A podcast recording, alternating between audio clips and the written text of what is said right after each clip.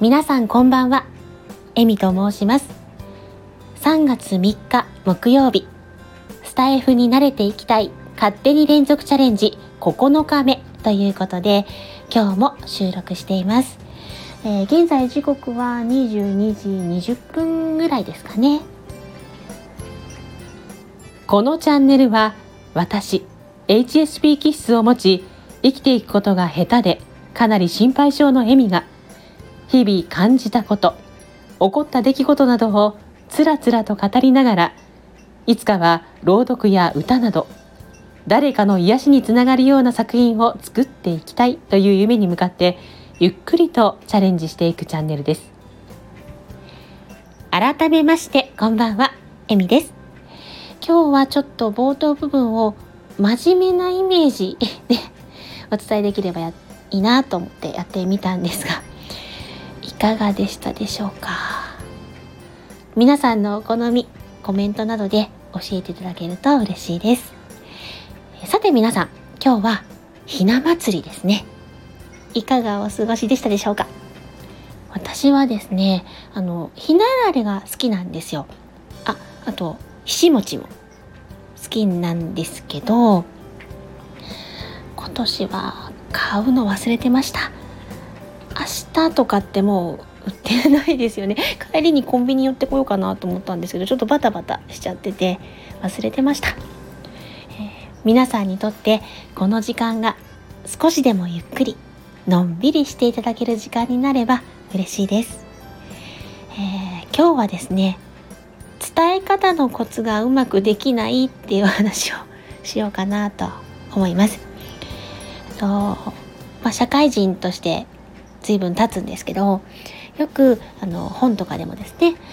伝え方のコツってたくさんあると書いてあると思うんですけど最初に結論から言うようにしましょうとかあの例えば3つお尋ねしたいことがありますとかいう感じであの聞く相手に聞く用意をしてもらう耳を作ってもらうみたいな感じ。ですいません。お忙しいところ申し訳ないんですが3つ教えていただくことがあるいただきたいことがあるんですけれどもみたいな。噛みまくり。って言ってから話し出すといいよみたいなこと聞いたことあると思うんですけどこれがですね私うまくいかないんですよ。あの例えば上司だったり先輩に「すみません」って「今お時間ありますか?」あの3つお尋ねしたいことがあって1つ目が〇〇で2つ目が〇〇で3つ目が〇〇でって言ってる間に4つ目浮かんじゃうんですよ。あこれも聞いとかないとって。ででもねあの3つって言ってるからと思って後にしようと思うと忘れちゃったりとかで忘れたままでは進めないからと思って「すみませんもう1個ありました」とか言って言っちゃうんですけどだからグダグダなんですよねやっぱりうまく伝えられなくて。であとは会話メモ箇条書きみたいな感じでしとくといいよとも言われると思うんですけどもあの伝えたいことの会話メモを作っていても聞く相手の表情とか